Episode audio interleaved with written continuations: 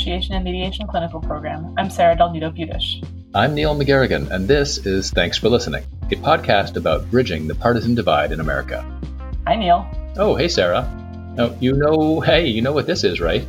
I do, I do. It is our 10th episode, the final episode in a series that we set out to do that would dig into the partisan divide in this country, how and where it shows up, what it means, and how people are working to bridge divides in their community and in the country as a whole. Across the first nine episodes, our focus has primarily been on ordinary people, essentially people who could be our neighbors and are our neighbors. Our guests have been activists, academics, facilitators, high school students, all of whom have extraordinary stories and all of whom are working to strengthen the ordinary institutions of our daily lives.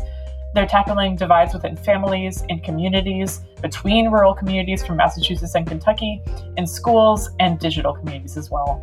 Now, on this episode, we tackle a partisan beast of a different kind the United States Congress. Taking a look at it from afar, it's easy to have the impression that partisanship isn't just a symptom of what's wrong with Washington, that it's, it's actually a requirement of membership. And recent Gallup polling found that Congress has a 71% disapproval rating among Americans, with fully 60% of people ranking partisan bickering, gridlock, and caring about politics more than country as their top complaints about Congress. It's enough to make a person think that the institution is beyond salvation. But not so fast. Our guest today says that there is reason to be optimistic. And his perspective might be as sound as anyone's. He's working to make a difference from the inside. Congressman Dean Phillips represents Minnesota's 3rd Congressional District, a so called purple district that had been represented by a Republican for 50 years until Congressman Phillips won the seat in 2018. Congressman Phillips, whom I know better as my college friend and roommate Dean, joined us by Zoom to explain how he's working to bridge divides in Congress and in his own district. Representative Phillips, Dean, welcome to the podcast. Hey, Neil, great to be with you and Sarah. I'm honored. Thank you. So, you have made a very sort of important part of your role, your public facing role, and, and I think your, your, your sort of the way you deal with, you handle yourself privately too. Uh, you've made listening a key part of what it means to be a, a member of Congress and to, and to represent your constituents. It actually, so you've got this great annual report that you put out one year into your first term in office, mm-hmm. and page one includes the tagline representation begins with listening, followed immediately by bridging the divide. So these things, that's what we talk about on this show. So you are a perfect person for us to talk to. And I mean, I guess the to start the conversation, the question for you is why why make that such a big focus of your role? Why is that so important to you? Well, you know, Neil, it's it's listening is the first lesson we're taught uh, in our homes when we're being raised. Uh, it's taught uh, in kindergarten, and ironically, it's these lessons, some of the very first lessons that we learn uh, as children uh, that people are forgetting in some of the most important you know, uh, decision-making bodies in the world, including the U.S. Congress. And you know, my father used to tell me growing up that if two people always agree, you only need one of them. And uh, there's some truth to that. And you know, you don't learn from people who see things the same way as you, and pray the same way, and eat the same way, and think the same way. You learn things from people who've lived different life experiences, have different perspectives, and that is you know, it's from that mosaic that uh, enriches life, and I'm trying to inject a little bit of that uh, into a place that needs a whole lot of it. So, tell us a little bit about your district. It's a it's a purple district, right? So, um, so what are the ways in which um, you try to integrate opportunities for listening into your interaction with the community? You know, Sarah, the district I represent, which is Minnesota's third, which is suburban, the western suburbs of Minneapolis, uh, it's one of the very few true purple districts left in the country. Gerrymandering has all but eliminated really competitive districts uh, in which people often will split their ticket when it comes to elections, uh, and you have almost an equal mix of Democrats, Republicans, and independents. And it's one of those few districts in which listening and uh, is rewarded, uh, not punished. Uh, you know, I was I was tired of seeing so many representatives feel that they're doing their jobs by representing 50.1% of the people that uh, live in their district, and you know that to me is antithetical to what representation means. It's a responsibility uh, to broaden that. Uh, my campaign slogan is "Everyone's invited," and it's not just a slogan; it's an ethos. And even the first the first asset I bought for my campaign was a 1960 International Harvester Metro van. That we call it the government repair truck uh, and I drove it into different parts of my district, particularly the ones that were least hospitable to Democrats. Uh, I served lemonade coffee and just simply invited people to come say hello uh, and hear what's on their minds. And that was really the foundation for our campaign. And the truth is, I wish that more districts in the country uh, were constructed as such, so that Democrats and Republicans were rewarded for broadening their base, uh, for listening more, uh, and for extending more invitations. Instead, we're rewarded for confrontation, and that is perhaps at the the root of our greatest problems uh, uh, in our politics.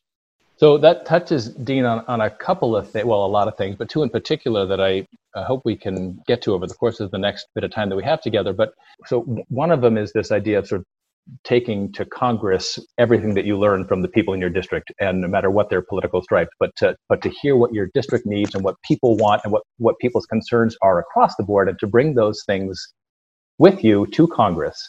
And then another thing is, it occurs to me, you've got this this great mix of, as you said, Republicans, Democrats, and independents in your district. What is it like for you as a, as a representative of those constituents to try to bring them together across whatever divides yeah. exist. I mean, is that work that you can do on the ground in your district? Absolutely, Neil. In fact, you know, you have to do it with intention. It doesn't happen naturally, and that's why you know, I'm trying to inspire more around the country, both members of Congress, uh, anybody serving in elected office, and most importantly, future candidates to use that as their strategy to bring people together. Uh, and when it comes to listening, I should say also that it's never been easier to do so.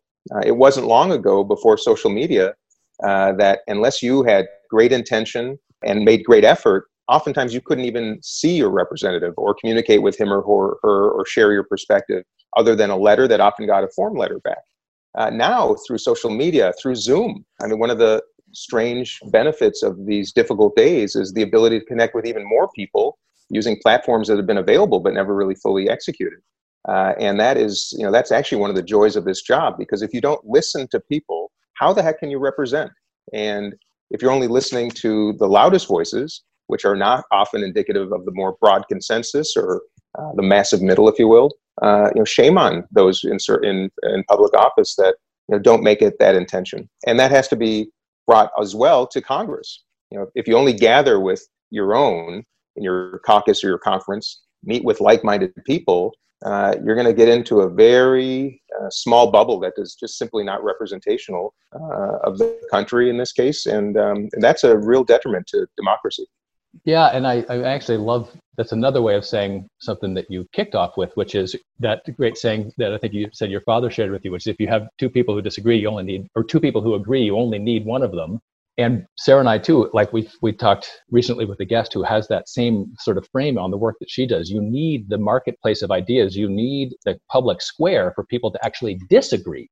And I'm curious if you've got any stories that come to mind of instances where you actually saw the benefit of helping people in your district come together and talk about the things where they disagree on issues, but actually can can build something positive out of that disagreement. Yeah. So Neil, uh, in my first campaign, which was the 2018 cycle, uh, we made that our intention to, uh, and you asked this earlier and I didn't fully answer it, but we had to create spaces and places for people to gather because right now we self congregate, we self select, we like to be with people. It's part of the human condition.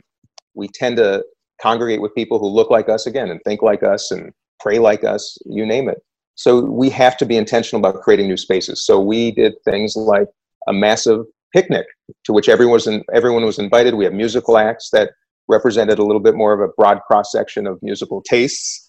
Uh, we had to be intentional. We created essentially a family. A campaign became a family where people who did not know each other would never have encountered each other, you know, came together under the same umbrella of principles and have since become a family, Democrats and Republicans. And I'd say it's the greatest joy so far uh, of, of my campaigning uh, is seeing uh, the the ability play out in real life, bringing people together who would uh, on paper be very unkind to one another and on social media had been unkind to each other. Uh, seeing them get to know each other, see where they have common values and shared interests uh, is really a joyful part of this job. But unless you commit to it, unless you build these spaces and places and create that intention, it simply isn't going to work. And that's why we got to bring that same, you know, those same mechanisms to Congress because the systematic separation and segregation, frankly, uh, of the two parties uh, is the greatest threat, I believe, uh, to the future of the country. I wanted to ask you about that because there's something to me that I can I can sort of more easily imagine um, a successful bridging of divides or like this sort of learning from each other that you could that you're talking about um, in your work facing the community, like the district that you represent, um, that feels easier to me to envision than kind of bringing that work to Congress, at least in our current, you know, the current way, our current moment of Congress. So I guess one question is, what do you do when it sort of you you have created a lot of opportunities to listen to your constituents. You've heard diverse views. I guess what goes into your process of kind of synthesizing what you've heard and then deciding to take some sort of action as in your role in congress? You know there's bound to be a portion of a community that's going to be pleased with what you do and a portion that's not. So how do you can you walk us through sort of the things that you think about when you when you weigh those those considerations. Yeah, and, and, as you might imagine, some of it is uh, through surveying and polling to simply you know inquire how people are feeling. Sometimes we outsource that. We use social media very aggressively to poll our district, invite people to share perspective. Of course, old-fashioned phone calls and letters and emails uh, we receive as well. Uh, and then a lot of it is intuition. You know, the more one spends in his or her district listening to people, uh, the more illuminated one's perspective becomes. Uh, the great problem, of course, is in a system that's designed to benefit uh, the wealthiest and the most connected. You know, we again have to be intentional about seeking perspectives of communities that aren't as loud and not as resource as well resourced, not as connected to representation. And that's another joy of this job is discovering in my own backyard the community I've lived in my entire life. Uh, neighborhoods, communities, uh, constituent groups, interests that I never even knew existed and that adds that's accretive every time you have one of those conversations. Uh, that adds perspective and illuminates um, you know what's important. And of course it's a lot of the big issues healthcare and economic opportunity and, and now safety and security and anti-racism things that you know they're part of the, the daily news cycles. But always you know mixed in there are some perspectives and issues that are not on the national radar screen. And um, that's how we um, then we bring those to washington but again, if you only share those with the ones you congregate with all the time, uh, you can't get much done, as you both well know. So I've made it my intention to spend as much time as I can with my colleagues on the other side of the aisle, because more often than not, Sarah, I'm learning from them that they're hearing the same thing from their constituents. And a great example of this is uh, um, the first bill that I uh, had signed into law by the president just a couple weeks ago, which was the PPP Flexibility Act, Paycheck Protection Flexibility Act. I was hearing from our small business owners in my community uh, how disadvantageous some of the rules and covenants were of the program. I was talking to Chip Roy, a Republican from Texas. He and I could not be more ideologically different. I'm the 27th most bipartisan member of Congress. He's the 427th, I think, most bipartisan. He a Republican from Texas. I'm a Democrat from Minnesota.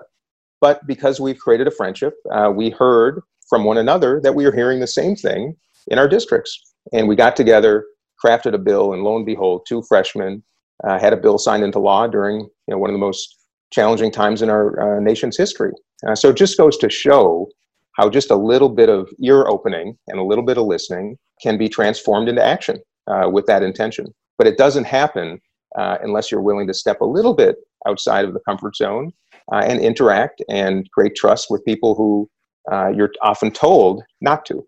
I love the story of your cooperation with Chip Roy. And I know you've, I mean, well, you, you said 27th, but out of 435, that's actually like it, the, very close to the top. You're one of the most bipartisan legislators in that body. And I love that about what you've done there. But I, I also think it's, it's incredibly ironic, one of the things you said, which is, you, you know, you create the spaces and places for people to have to be able to disagree and have conversation. And here you have like the space and the place where that is meant to happen mm-hmm. and yet as you said it like one of the things that is a fundamental challenge to i mean democracy really is the inability of people who are elected to go there and do that job to take that opportunity and that place and that space to do exactly what is you're talking about so I mean, how do you reach out to the Chip Roys and the others? How do you do this as somebody who really cares about bipartisanship in a body that is so, where it's so challenging to do that? You know, Neil, it's it's analogous. Let's use football as an analogy. You know, you might be a, a, Patriots fan, I might be a Vikings fan, and when our teams play each other, and they do sometimes, you know, we're in opposition. But for the most part, you love the sport. You know, the sport of football in this case. And I wish politicians would look at that the same way. Sometimes you're going to go head to head, but if you don't have more of a love for the sport uh, and a joy in playing it uh, and representing and serving, then um, and then all is for naught. And, and I should reflect on the fact that the first day I went to Congress, uh, which, by the way, is very analogous to the first day in high school. You don't know anybody, you don't know your way around. And 100 new members of Congress, Democrats and Republicans, uh, we were put up at a, a, courtyard Marriott hotel near the Capitol. And I thought we would uh, get to know each other, break bread, maybe, maybe do a ropes course and build some trust with each other. Trust falls? Uh, yeah, exactly. Uh, alas, we were put on separate buses, just going to separate events and that sy- systematic separation between the parties literally started on day one. Uh, it's a failure of leadership. It's a failure of leadership on both sides of the aisle. Uh, I hold both parties accountable for that because they are more focused on winning on their teams than they are, you know, the game, if you will. Uh, and this is a game of legislation. Uh, and I don't mean to demean uh, either, uh, but that's how things work right there. So that's why when I talk about this intention, uh, if you don't break through those those walls, literally, uh, it's really really hard to get something done. The best news, though, Neil, is that the first caucus I joined is called the Problem Solvers Caucus. We're 25 Democrats, 25 Republicans. Of course, we don't see things the same way, but that's the beautiful part about it because we commit to decency, respect. Uh, we do not campaign against one another and we build really trustful bonds of both friendship uh, and professional relationships. And we sit down together in Washington at least once a week for an hour. During uh, quarantine times, we've been gathering often three or four times a week, even more deeply engaged than usual. And to your point about how Congress should be working, you know, we are too few. We're only 50 members right now, but we are operating the way that I believe our founders had intended, which was a place to gather, to share perspective, generally with respect, doesn't mean you agree all the time, but it is actually the only venue in Congress where I've seen real debate in a thoughtful manner that actually changes people's minds on occasion. Because as you know, on the House floor, things that typically reach the floor for votes are fully baked. Debate is more for uh, C-SPAN and uh, uh, news clips than it is for actual um, investigation and deliberation of issues. And uh, I, I share this because that makes that's what makes me hopeful. There are the mechanisms in place we simply need to have rewards and incentives for more people to participate. Right now, there are disincentives, oftentimes, for people to be thoughtful and collaborative. And until we address that, it's going to be awfully difficult. I would love to, for you to say more about that because I'm, so glad you brought the, the Problem Solvers Caucus. We wanted to ask you about that, and if you could tell us more about kind of what what you've achieved and what you hope to achieve, um, and also sort of what you think it would take to grow that yeah. caucus and, and grow that culture really i mean it's so fascinating to hear that on day one of your time in congress that's when like the separation started it was such a strong signal of, of mm-hmm. uh, kind of the culture and so what do you think are really the constraints that people are feeling the disincentives that are there um, for this kind of collaboration so sarah I, I, think it starts with something we spoke about earlier which is uh, we need districts throughout the country uh, that are that are more diverse and uh, more competitive, uh, frankly. And if we had those, we'd see more people, more members of Congress rewarded for being thoughtful uh, and being collaborative. I also believe in ranked choice voting. Uh, it's one of the few mechanisms I've seen in which a third candidate is no longer a spoiler. A third or fourth or fifth candidate, in some cases, actually become the people that force the one who ultimately wins the election to have to broaden their appeal uh, so that's another you know, another way to to do so. I joined Congress with a freshman colleague, Pete Stauber from northern Minnesota. We're in, we're an interesting team because Pete flipped a district that had been Democratic for gener- generations in northern Minnesota, uh, up on the Iron Range. I flipped a district that hadn't seen a uh, Democrat win since 1958. We'd been a suburban Republican district for 60 years, my whole lifetime. And, and we represented this really significant shift uh, that's happening demographically and geographically around the country. Uh, and when we joined Congress, we both joined the Problem Solvers Caucus together. It's like Noah's Ark. A Democrat has to join with a Republican. And furthermore, we realized that even though Pete and I get along very well, uh, and we sit at the problem solvers table, that we had to do something beyond that, which was to inspire our staffs to uh, become engaged. Because as you both know, in Congress, you know, members of Congress get a lot of the accolades, but the real heavy lifting is often done by our staff. And they are often in the background. They do not have those same opportunities to engage and connect with, uh, especially those across the aisle. So we work with Better Angels to put together a, a program for a full, a half day retreat for our respective teams to get to know each other. Uh, and both, both his team, Pete's team, and mine said afterwards it was one of the most impactful, provocative uh, hours that they'd had in a long, long time. And another example of frankly being surprised and delighted by the fact that when you gather with people who are, have different life experiences and different perspectives, you come away having gained something. Uh, and that is that's that accretive you know intelligence and compassion i think that we all need to do a little bit more of and i think it begs the question not just what can congress do better these are some ideas but what can every one of us what can everybody listening to thanks for listening do what can everybody in the deepest red district and the deepest blue district do to take one step to be a better listener uh, and at least understand how life experience uh, creates the lens through which we view the world and if we can enrich another person's life by sharing ours, uh, we've taken a really important step forward for not just our country, but for democracy overall. I'm, I'm really glad that you mentioned the story about Better Angels.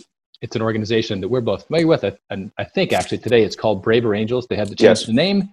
Um, but in any case, one of the great things about the organization is that it has a, a method that it's developed over time to help bring people from across the aisle together and give them opportunities to, like you say, share exper- um, experience and perspective and learn from each other. And they've got enough experience to sort of help people through that really treacherous water, what can be treacherous. And it sounds like in the Problem Solvers Caucus, you all are sort of making your way together and doing that you gave your staffs the opportunity, your staffs, the opportunity to do that with, with the guidance of Better Angels. What opportunity is there for an organization like Better Angels to bring members of Congress together for an event exactly like the one that your staffs did? I mean, can can you do you mm-hmm. is that possible? Is that something that the members can do? Darn right it is. In fact, I, I started having those conversations with my fellow freshman members of Congress soon after we were sworn in because the, the, despite the fact we come to Congress with very different political agendas and, and perspectives, we all see collaboration and process uh, as being integral to being successful members, no matter which party you represent. Uh, I've spoken with fellow freshman members in particular who recognize that if either of us were ever in a position to lead the Congress, serve in the Speaker's chair or a minority leader's seat, that if we came to it with the same intention, same mission of cooperation, uh, how differently we could do things, including mandating uh, some type of an initiative like the uh, Braver Angels initiative. Uh, I've shared that very proposition with the Committee on Modernization, uh, which is looking at ways to improve how Congress works. Because at the end of the day, Neil, you know, we are an 18th century institution really struggling uh, not to get into the 21st century, but to really 20th century would be a starting point. But we're operating uh, as we did in many cases uh, uh, hundreds of years ago. That, that also goes along with how we select committee chairs. We reward tenure uh, without even considering talent uh, or experience. We, uh, we don't crowdsource when it comes to selecting leaders in our committees. It often is done from the leadership offices, if you will. So, in a real democracy, I think we have to start practicing a little more what we preach. The answer is absolutely we can. It just takes a little bit more intention. Uh, it's not easy to change anything in Congress. In fact, our founders, you know, uh, created a system that uh, made change really difficult, and it works really well. But I sense a real change in the ethos of new members. Are generationally younger. Uh, we're bringing much more diverse experiences to to the chamber, and I do think that over time, it might not be this time, this Congress, it might be the next or the one after. I do think we're going to start seeing some changes to make it operate more productively, more deliberatively, uh, and ultimately more successfully. And that's how we start by the human relationships, because if you don't do that, nothing will work. Well, I love the focus on process as well as substance, and you're definitely talking to the right people because we're all in on process as well, um, and the difference that that really does make in addition to bridging the substantive divide. And it's certainly, you know, I think you've shared a lot of reasons for optimism, um, many of which we and, and our, I'm sure our, many of our listeners may not have heard before. So I know we're wrapping up our time, but I, am curious, just as we close, if there are any other stories or just sort of um, experiences that you've had that that really do give you reason for optimism and and should give everyone a reason for hope about Congress. So I'll share I'll share a story that really affected me deeply, and um, it's a perfect way probably to, to end our conversation. And and it was right after Chairman Elijah Cummings passed away, the revered longtime member of Congress, uh, chairperson of the Oversight Committee uh, from the Baltimore area, of course. And when he died, there was a beautiful service uh, in the Capitol all the usual suspects spoke Mitch McConnell and Nancy Pelosi and Kevin McCarthy and Chuck Schumer. But the last eulogy was delivered by none other than Mark Meadows, perhaps at that time, uh, before now he is, of course, President Trump's chief of staff, but uh, at that time, one of the most conservative members of Congress, a co founder of the Freedom Caucus, and perhaps the last person most of us in attendance would have imagined would be delivering a eulogy for one of the most liberal members of Congress, Elijah Cummings. And he spoke, he issued a beautiful eulogy, he spoke through tears, and his last line was perhaps the most memorable.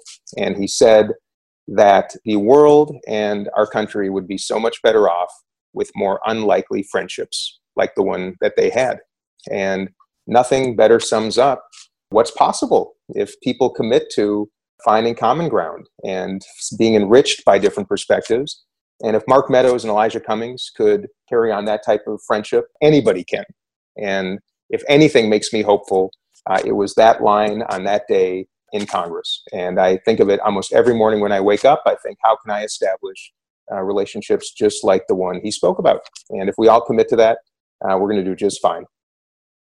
Wow, thank you, Dean. Um, I love the story, and I love the um, the inspiration that I mean it gives for all of us, but also that you take personal inspiration from that and carry that into your interactions with um, with your colleagues. Because, gosh, I agree that if, if that is something you can replicate, I do think we've got a chance.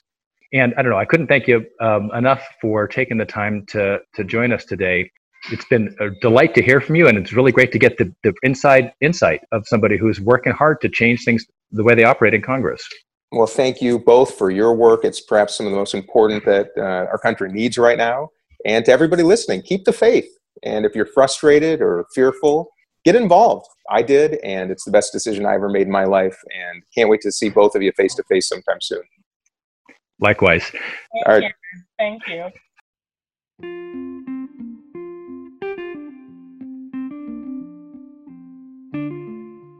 To many of us observing from the outside, Congress at times seems irreparably divided. And it goes beyond mere dysfunction. It's almost as though the people we send there are downright committed to maintaining and deepening the partisan divide. And all that while the issues facing Congress as a whole today are more consequential than ever. On this very day of recording, members of Congress are trying to negotiate a stimulus package that would extend relief to millions of people and directly impact real lives and real livelihoods. So the stakes are super high, and it's easy to worry that Congress, uh, Washington, is beyond repair and just not equipped to handle the immense challenges that our country is facing. Congressman Phillips and 49 of his House colleagues, 25 Republicans and 25 Democrats, are setting out to prove that that's not the case that there are public servants in Congress who believe in the power of putting in time with each other to build trust and listening to each other and having serious, genuine debate on issues that are critically important to the health and well being of the country as a whole, not a particular political party or ideology. And we don't want to be Pollyannas about it. It's a tall order for sure. Um, and 50 members out of 535 across the House and the Senate is a small minority to be sure. But it's a great start, and they're already proving that they can have an impact on the way Congress does business. And as inspired as we are by the Problem Solvers Caucus in Congress, we know that for the caucus to grow and, and really take root in the way that Congress does its business, ordinary people need to be doing this work in their communities and demanding that their representatives follow suit. It occurs to us that, as a bookend for our series, the Congressman's description of his work in the House of Representatives ties together so many of the themes we've heard from our guests that we need to revitalize the village square, where the point is to know each other as humans, to disagree, and keep talking, so that the best ideas from across the spectrum can help us solve problems. That small groups of people with vastly different perspectives can sit together and talk constructively in order to build something together. That listening, truly listening, to our neighbors is critical to engaging across differences and that if Congress can do it, we can do it in our living rooms. Now, since we began this series in late 2018, the world has changed. Our challenges as a country have rarely been greater, but improbably, we're closing this series with a sense of hope. We've been awed and inspired by the people we've met through these episodes, by their stories, their perspectives, their willingness to roll up their sleeves and help Americans of all stripes engage their differences, even when it's messy, sometimes because it's messy.